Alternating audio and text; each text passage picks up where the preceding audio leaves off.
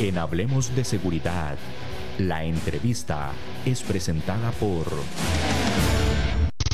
Las soluciones a la mano de un clic. Grupo Alfa. Grupo Alfa. Seguridad y vigilancia física. Seguridad y vigilancia electrónica. Control de acceso. Alarmas contra robo. Asalto e incendio. Custodia personal. Rastreo y localización vehicular. GPS. Grupo Alfa es también servicios secretariales y de apoyo administrativo. 4101-0800. Búscanos en Facebook como Grupo Alfa. Grupo Alfa. Damos inicio a nuestra entrevista con el licenciado don Gerardo Villalobos. Don Gerardo fue durante 11 años director general de adaptación social en nuestro país. Vamos a conversar con él. Don Gerardo, darle la bienvenida y agradecerle por compartir este espacio con nosotros y toda nuestra audiencia.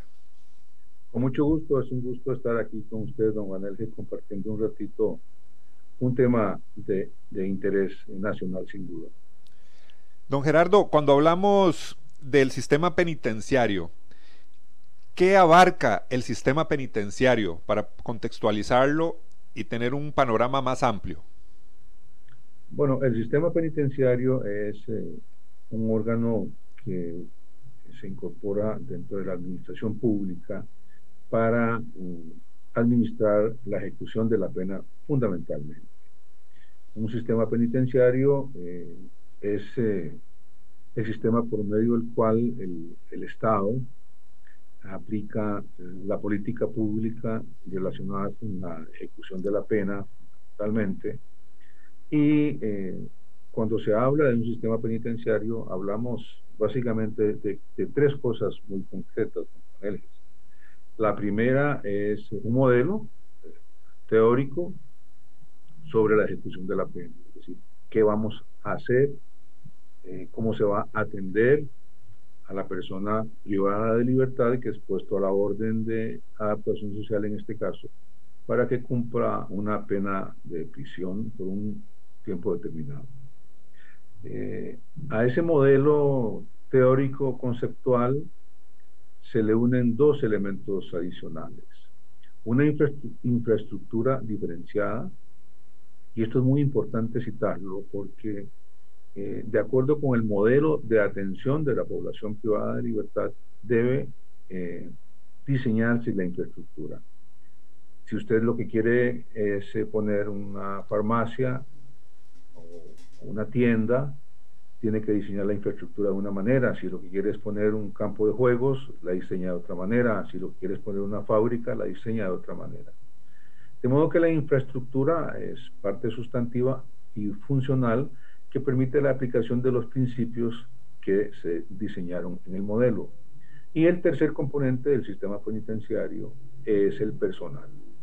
Personal es eh, el recurso humano calificado y formado de manera específica para atender las funciones que el modelo le asigna a cada una de sus partes.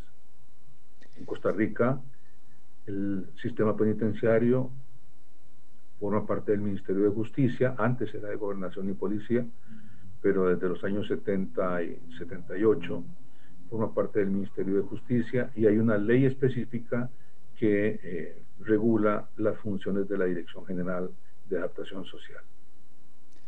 Eh, licenciado, el tema del factor humano, usted lo acaba de mencionar, bueno, hablamos de infraestructura, ese tema vamos a tener que tocarlo porque para muchas personas, bueno, vemos constantemente y es lo que ve la ciudadanía, es el tema del hacinamiento y todos estos temas.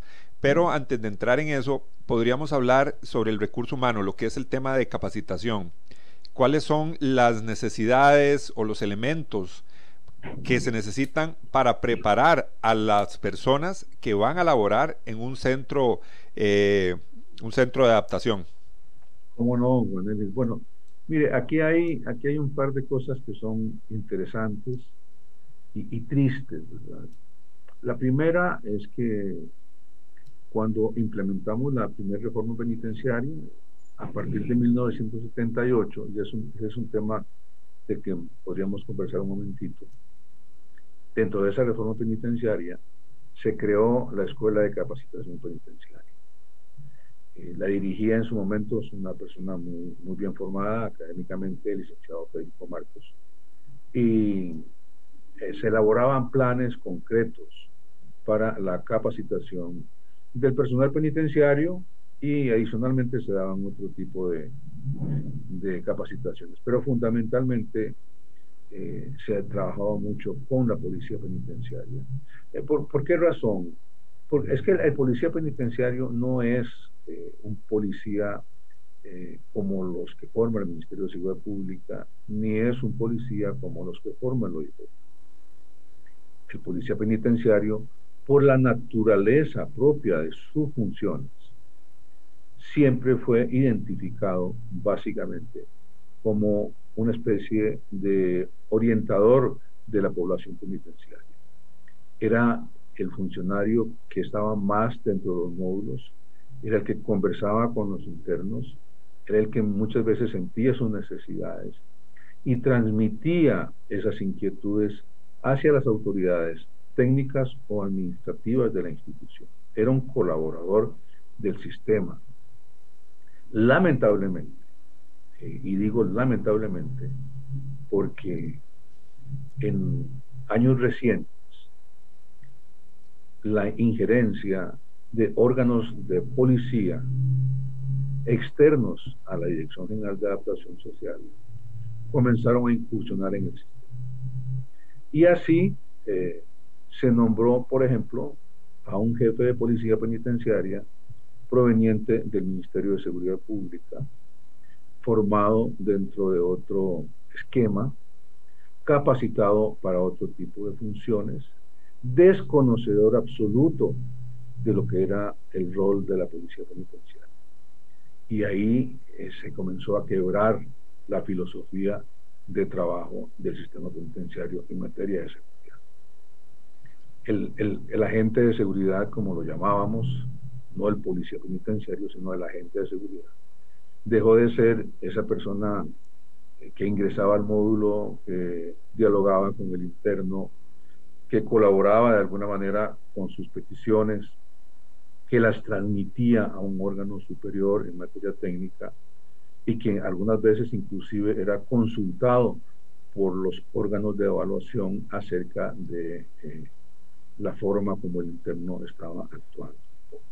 Al, al ingresar un jefe de seguridad externo, al ingresar un jefe de seguridad que no tenía formación penitenciaria, al ingresar un jefe de seguridad que no comprendía y que sigue sin comprender porque todavía la policía penitenciaria sigue en manos de autoridades formadas en seguridad pública, se perdió la filosofía de la seguridad penitenciaria. Y hoy día eh, tratan de empoderarlos de una función básicamente policíaca. Que esto eh, estuviera bien si nuestro sistema penitenciario tuviese eh, el doble sistema de seguridad que se utiliza en otros países. Y es el de que la seguridad externa la maneja un órgano de policía un poquito más represivo y la seguridad interna la maneja un tipo de policía más orientadora en la función de ejecución de la pena. El modelo eh, adecuado sería precisamente este que usted nos está comentando, eh, eh, licenciado, esa policía que haría perímetros, externos, me imagino que es lo, lo que podríamos hablarlo de esa forma, y ya lo interno meramente la formación específica de, de, un, de un oficial de seguridad penitenciaria. O sea, sería un doble modelo, como usted nos lo cuenta. Eso sería lo ideal y es lo que se maneja en muchos lados, según lo que usted nos cuenta. Sí, eh, eh, el tema, don Juan, el, tema es que en, Costa Rica se implementó un, modelo de ejecución de la pena que incluía, como le digo, infraestructura diferenciada y personal especializado, digamos entre el año 78 y el año 82, más o menos. Ahí se implementó esa reforma penitenciaria que había sido diseñada desde 12 años atrás, porque una reforma penitenciaria no se diseña ni se puede implementar en cuatro años. En ese, en ese modelo de gestión, el policía tenía un rol especial. Bueno, después de ese modelo de ejecución de la pena, eh, no han habido eh, nuevos modelos integrales relacionados con la ejecución de la pena. Y lo que se ha venido trabajando sobre, sobre parches, ¿verdad? cambiando, modificando y ajustando de acuerdo con sentidas necesidades, pero sin eh, tomar en cuenta que esas partes deberían ser parte de un modelo y no unidades individualizadas. En este momento, la policía penitenciaria, eh, yo le diría a usted que está eh, metida en una burbuja, aislada de el resto de unidades y, manejándose con esquemas dados, traídos por un jefe de seguridad que fue formado en seguridad pública. Eso no está bien para la policía penitenciaria.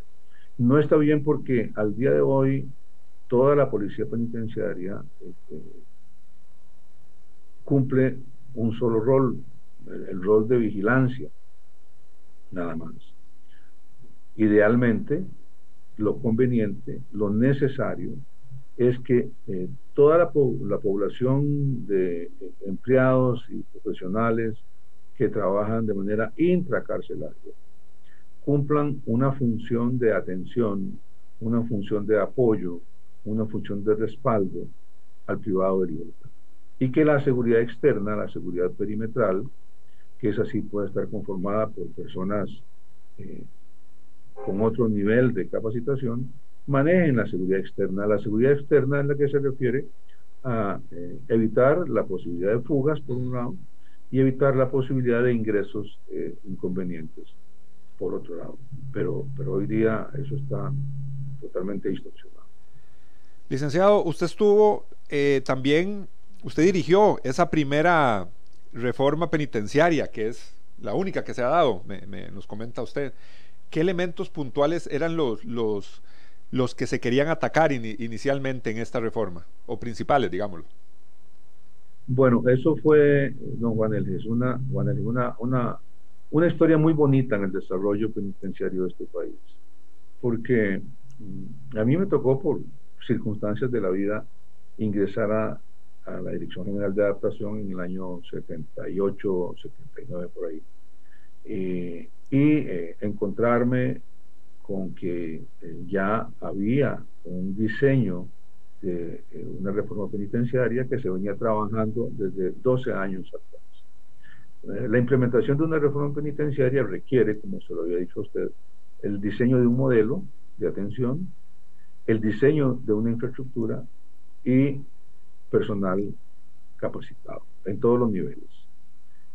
Hacer esto, financiar esto, requiere muchos recursos y por lo tanto un Estado tienen que prepararse con mucho tiempo para hacerlo. En el año 78 eh, se implementó un régimen progresivo técnico, como se llamaba en esa época, basado fundamentalmente en aspectos de, regímenes de seguridad a partir de estudios de diagnóstico biopsicosocial que se le hacía al interno sentenciado. El interno ingresaba al sistema, se hacía un diagnóstico, se eh, prescribía un modelo de atención que incluía eh, las áreas de psicología, trabajo social, orientación, servicios jurídicos, eh, laboral, y, entonces se le señalaba al interno un área donde empezaba su ejecución de la pena, digamos máxima seguridad, mediana seguridad cerrada, mediana abierta, más mínima, confianza limitada, confianza amplia, confianza total y se le prescribía modelo de atención. Por ejemplo, si era una persona maníaca depresiva en materia de psicología, se le prescribía un tratamiento individualizado, colectivo, etc. Y eh, las evaluaciones de, eh, que se le hacían al interno permitían determinar si él podía avanzar hacia áreas más, más abiertas. Ese modelo de trabajo eh, tenía que ir acorde, muy acorde con un modelo de infraestructura, de manera que los niveles de, contención eh, correspondieran a, máxima seguridad o a mediana o a mínima o a confianza. Eh, y desde esa perspectiva también el personal que atendía a esos niveles de, de atención eh, tenía que ser correspondiente con los objetivos que en esa etapa se establecieron.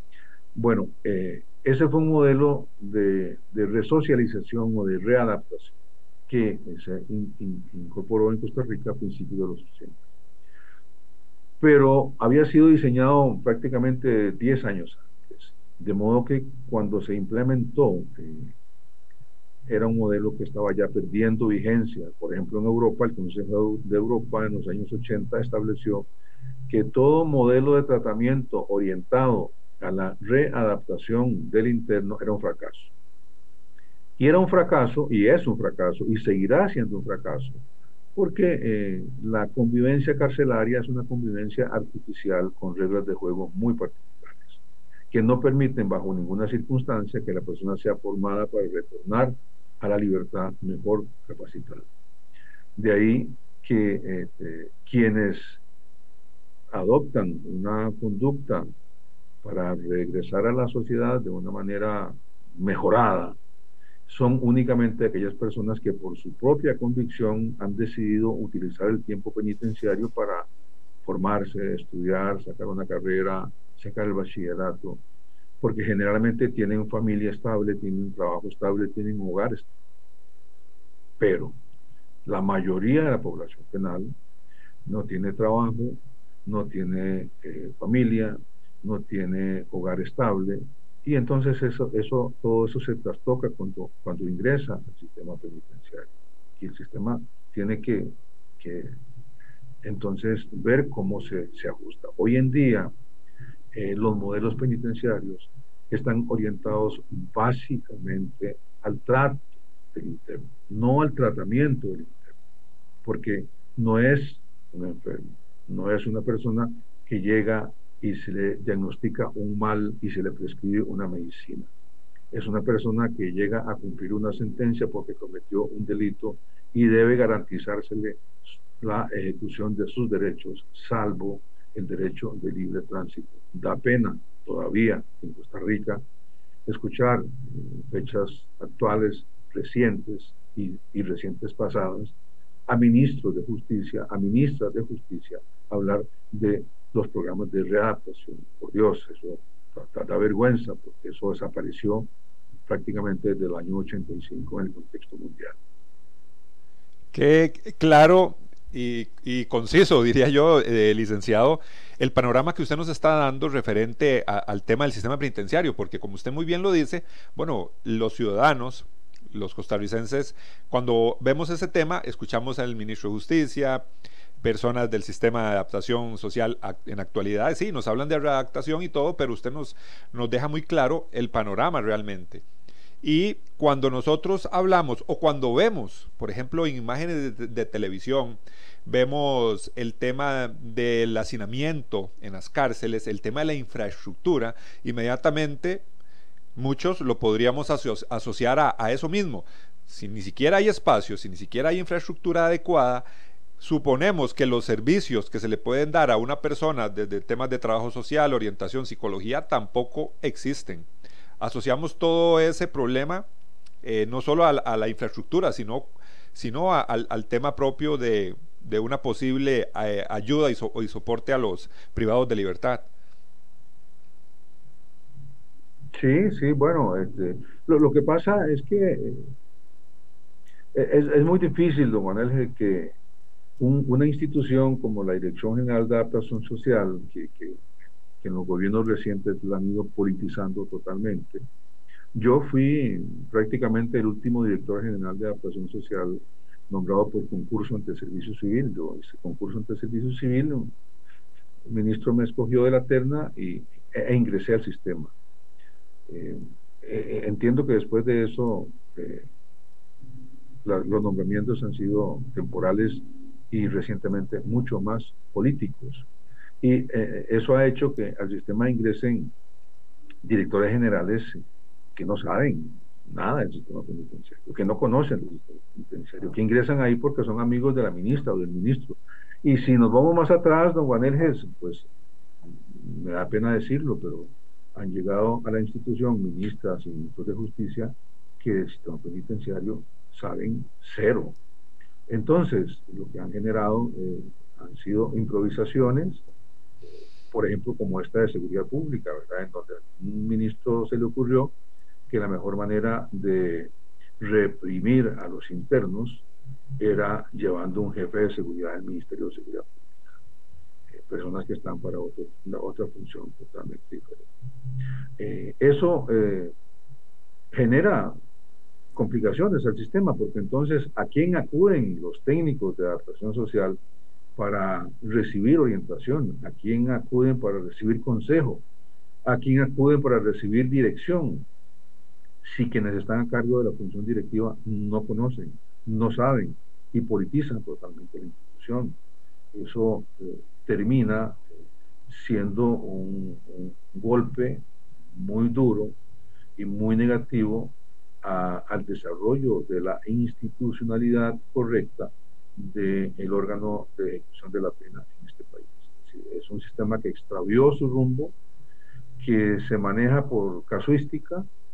Eh, no hay en este momento ningún eh, afán de empezar a diseñar un sistema penitenciario nuevo. Muy probablemente eh, los señores legisladores están en otras cosas y lo que no les interesa es pensar en esto. Y no hay un ministro o una ministra de justicia que tenga eh, iniciativa, porque al no tener conocimiento, al no saber cómo, cómo es que hay que hacer una reforma penitenciaria, pues entonces no se meten en esas cosas. Y mientras tanto, el sistema sigue al garete creciendo en cantidad de internos, pero decreciendo en calidad de servicio. El tema, ¿en qué momento, eh, licenciado, considera usted, tal, eh, podríamos hablar de eso, en qué momento se empieza a salir del control el tema del hacinamiento, de la falta de infraestructura? Bueno, este, mire, aquí hay, hay diversos factores. Este, en la época en la que yo dirigía el sistema, habían una serie de fuentes de financiamiento específicas para el sistema penitenciario. Había un porcentaje del impuesto a la cerveza, había un porcentaje del impuesto al cigarrillo, había una asignación que hacía el Poder Judicial en aporte al sistema penitenciario porque el sistema penitenciario se encarga de retener a las personas eh, que están indiciadas mientras van a juicio o mientras dan su orden de libertad y esas personas no están a la orden de adaptación social, sino que están a la orden del Poder Judicial.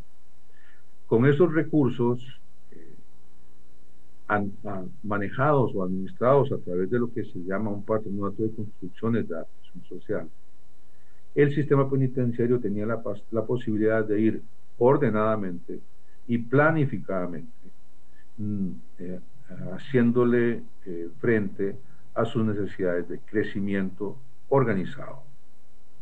¿Qué le digo a sus necesidades de crecimiento organizado? Por ejemplo, en la unidad de admisión en Sandoval de Limón. Bueno, fue diseñada para atender una población eh, de acuerdo con las características propias que requiere una ah, población eh, indiciada, que es muy diferente al de una población sentenciada.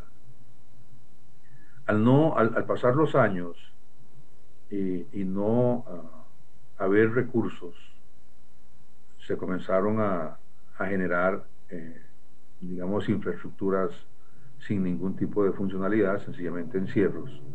Y esto se debió a que, de acuerdo al principio de caja única, se determinó en un momento determinado que todos los ingresos específicos ingresaran al Ministerio de Hacienda.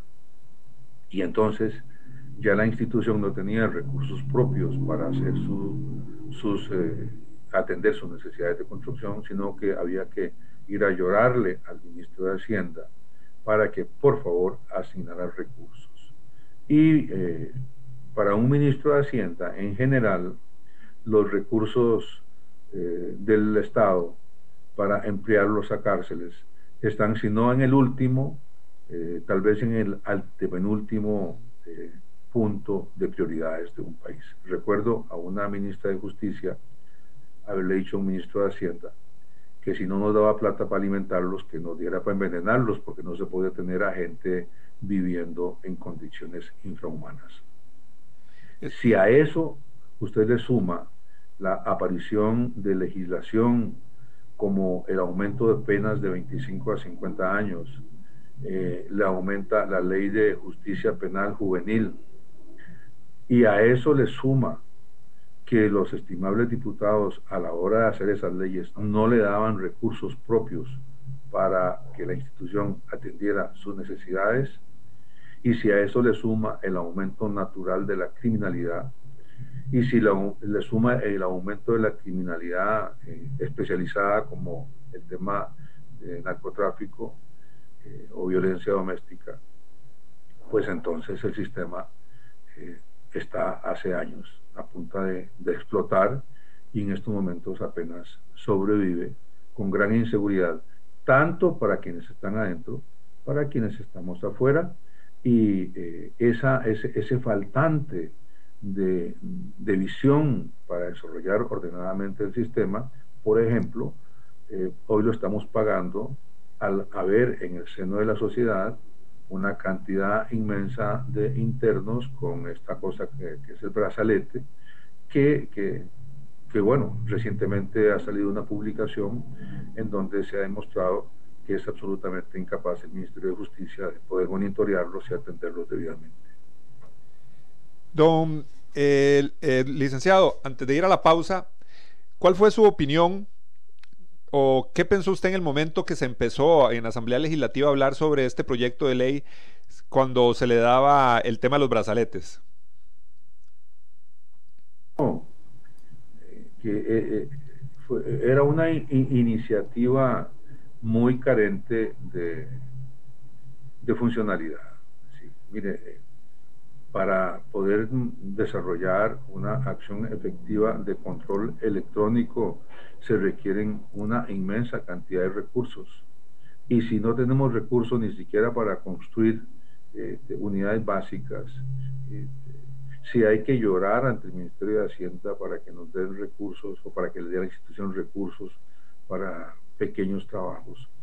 Eh, era y es, a ojos vista, imposible que se asignen los recursos tecnológicos este, y de infraestructura necesarios para poder manejar con adecuada este, responsabilidad un modelo de libertad bajo esta circunstancia. Es un modelo de libertad, eh, yo diría, eh, muy libre, sin, sin, ningún control.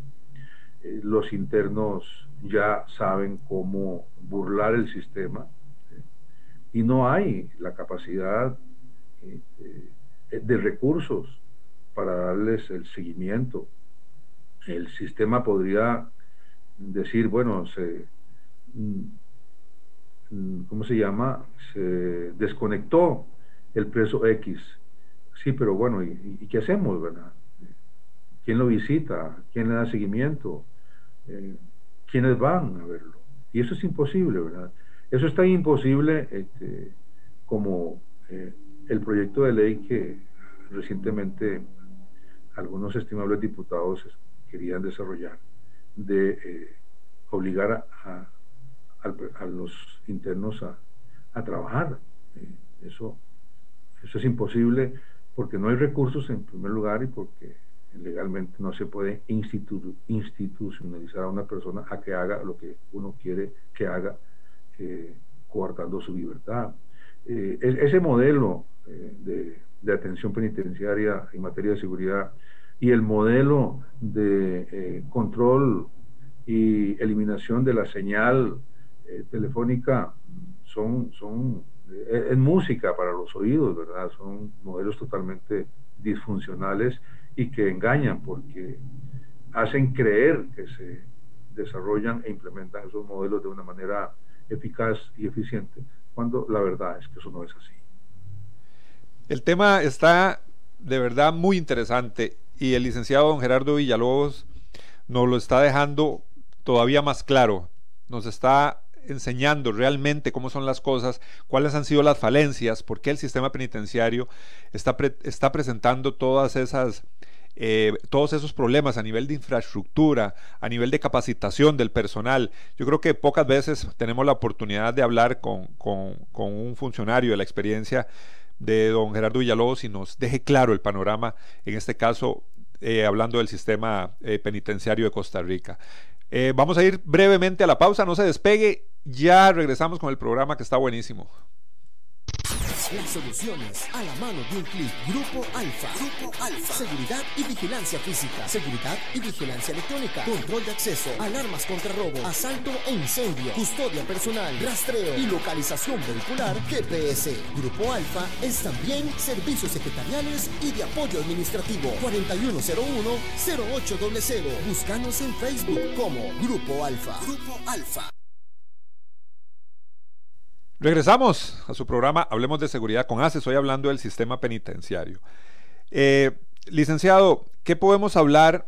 Mucha gente ha expuesto, o inclusive hablando un poquito de la Asamblea Legislativa, se ha escuchado en algunas ocasiones algunos legisladores hablando sobre el tema de concesión de cárceles, un modelo que sabemos que existe y también se aplica en algunos, en algunos países. En Estados Unidos yo creo que hay una cantidad importante de, de centros penitenciarios en forma de concesión.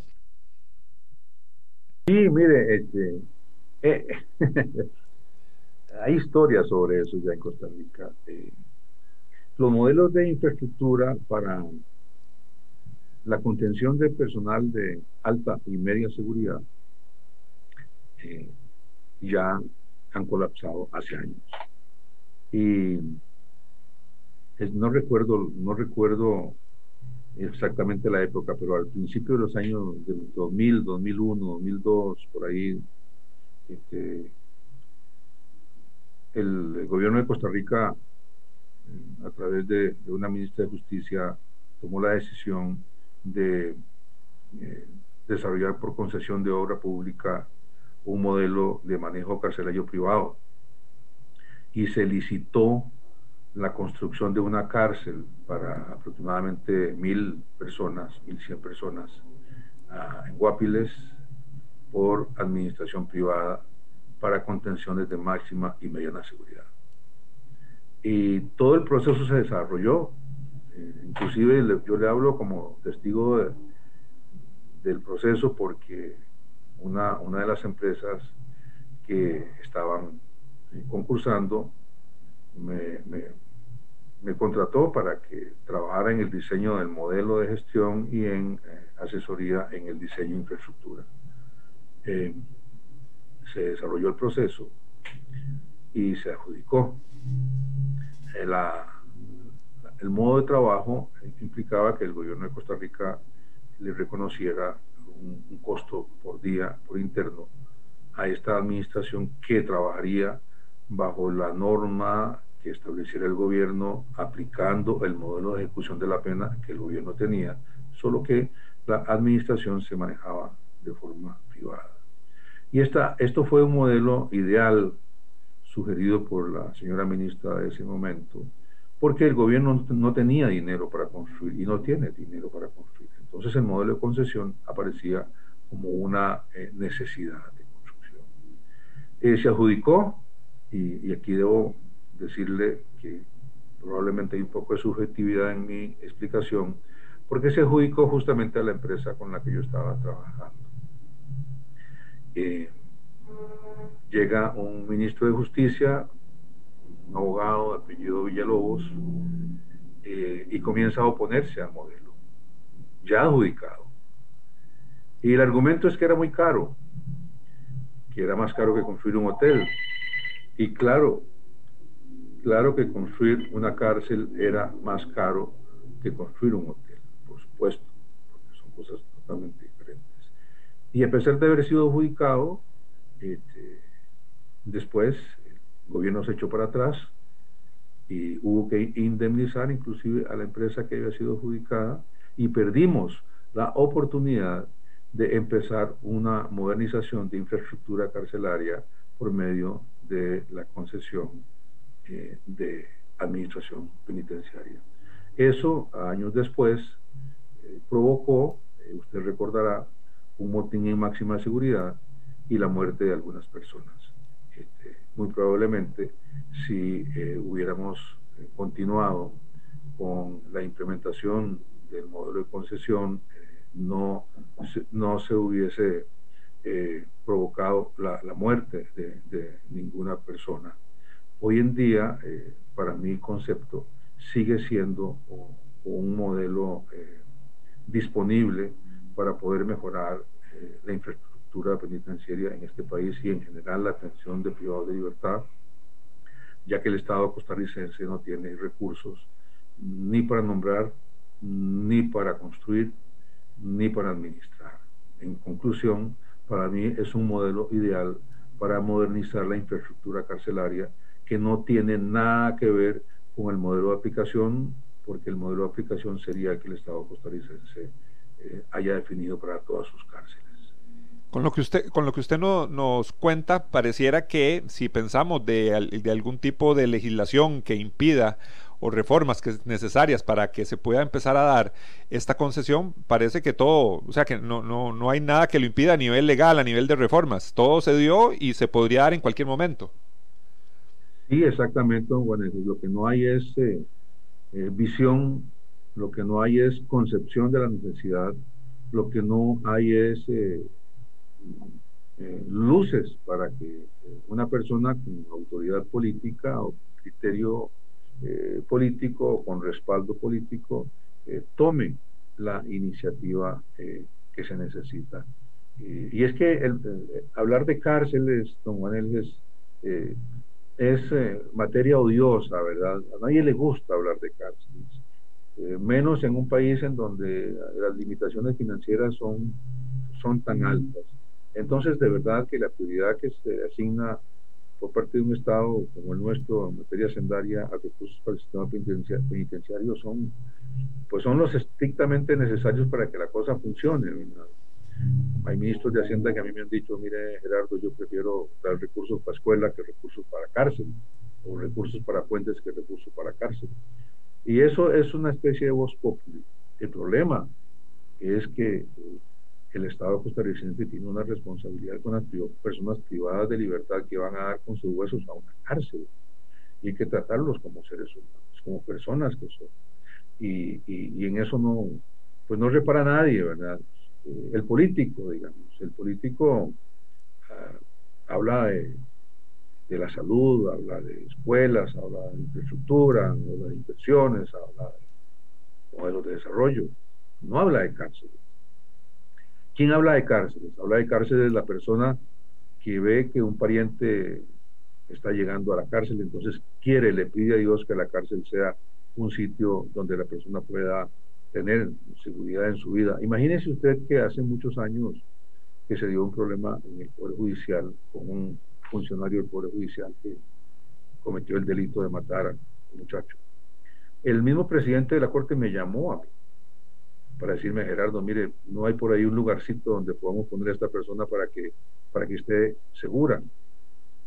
Y yo me vi en la obligación de contestarle a ese presidente de la Corte, señor, esto es una cárcel. Aquí no hay hoteles, aquí no hay zona VIP. Y estamos hablando de los años 80 cuando el modelo eh, se estaba implementando y las cárceles eran nuevas. Imagínense ahora, ¿verdad? No sé cuántos años más después de eso, en que las cárceles todas se han convertido prácticamente en tuburios. Ese es, ese es el, tema. Y vuelve el, tema de derechos humanos, que es inevitable también, eh, don Gerardo, eh, hablarlo el tema de ese hacinamiento, esas imágenes que vemos, que es lo que la mayoría de costarricenses que nunca han ingresado a un centro penitenciario, eh, a visitar algún familiar, amigo, eh, bueno, vemos en televisión todo esto y volvemos al tema también del asunto de los derechos humanos, inclusive eh, desde los jueces que se encargan de ejecución de la pena han alertado sobre este tema a, a, las autoridades del sistema penitenciario. Sí, señor. Este, ahí se da una situación muy controversial, ¿verdad? Porque, bueno, las personas llegan a las cárceles porque las mandan los jueces. Y otros jueces eh, dicen que, no deben ingresar porque las cárceles están llenas, ¿verdad? E, e, es, un, es, es una cosa extraña, ¿verdad? Por lo menos a mí me parece que el juez de ejecución de la pena es una figura que, no debería meterse en la administración penitenciaria porque constitucionalmente no es su responsabilidad. Ahí para mí hay un, conflicto eh, con la ley, eh, dado el grado de intervención que tienen los jueces de, ejecución de la pena en la administración de la pena. Pero, pero más allá de ese, de ese punto, este, sí, es que hay muchos factores que inciden, como se lo digo, ¿verdad? No hay visión de la necesidad, eh, no hay visión de cómo resolver el problema. Eh, un ministro llega, está cuatro años, en el primer año eh, aprende a entender más o menos de qué se trata, en el segundo conoce un poquitico más, en el tercero puede hacer algo y en el cuarto se va. Y desarrollar un modelo de ejecución penitenciaria, como le digo, no se hace en cuatro años, porque hay que idear el modelo, hay que aprobar el modelo, hay que buscarle recursos financieros para su implementación, hay que capacitar al personal. ¿Por qué se pudo hacer la primera reforma penitenciaria en Costa Rica? Bueno, porque las administraciones públicas de tres gobiernos este, mantuvieron eh, la línea de, de trabajo hasta que llegó un momento en el que eso estaba listo para que se, echara a andar. Hoy en día eh, tenemos seriosísimos problemas de hacinamiento, seriosísimos problemas de construcción. El modelo de atención eh, ha sido totalmente manoseado y hoy no es, diríamos así vulgarmente, ni chicha ni limonada, no es un modelo de trato ni es un modelo de tratamiento. No debería ser un modelo de tratamiento, debería ser un modelo de trato, pero las variables no están y, la cosa se vuelve muy complicada. ¿Qué habría que hacer? Tal vez me preguntaría usted. Bueno, eh, que haya una autoridad política, un ministro o un diputado, un conjunto de diputados, que le pongan atención al tema y que se comience de manera estructurada y por acuerdos políticos de fracciones a este, comenzar a trabajar en el diseño de un modelo de ejecución de la pena en Costa Rica de acuerdo con las necesidades actuales y para los próximos 20 años. Y comenzar a trabajar eh, con personal calificado en el diseño de este modelo, atendiendo a las teorías recientes en materia de ejecución de la pena. Y, y, si eso se empieza ahora, pues en unos 8 o 10 años podrá eventualmente implementarse. Pero si seguimos así, de cogió el partido, cogió el comido, eh, sencillamente lo que fue una penitenciaría central, que dicho sea de paso, yo personalmente decidí desalojar en el año 79, hoy son 25 o 27 penitenciarías centrales en todo el país. Definitivamente tenemos que seguir viendo este tema, seguirlo abordando. Don, el licenciado don Gerardo Villalobos nos, con su amplia experiencia, nos lo ha dejado claro. Y ya, ya lo comprometimos al licenciado para un próximo programa. Así que agradecerles a todos, al licenciado pues, muy eh, agradecido realmente por su participación el día de hoy, a todos ustedes y la invitación para nuestro próximo programa. Asociación Costarricense de Empresas de Seguridad y Afines presentó Hablemos de Seguridad. Hablemos de Seguridad. Hablemos de Seguridad. Con ACES.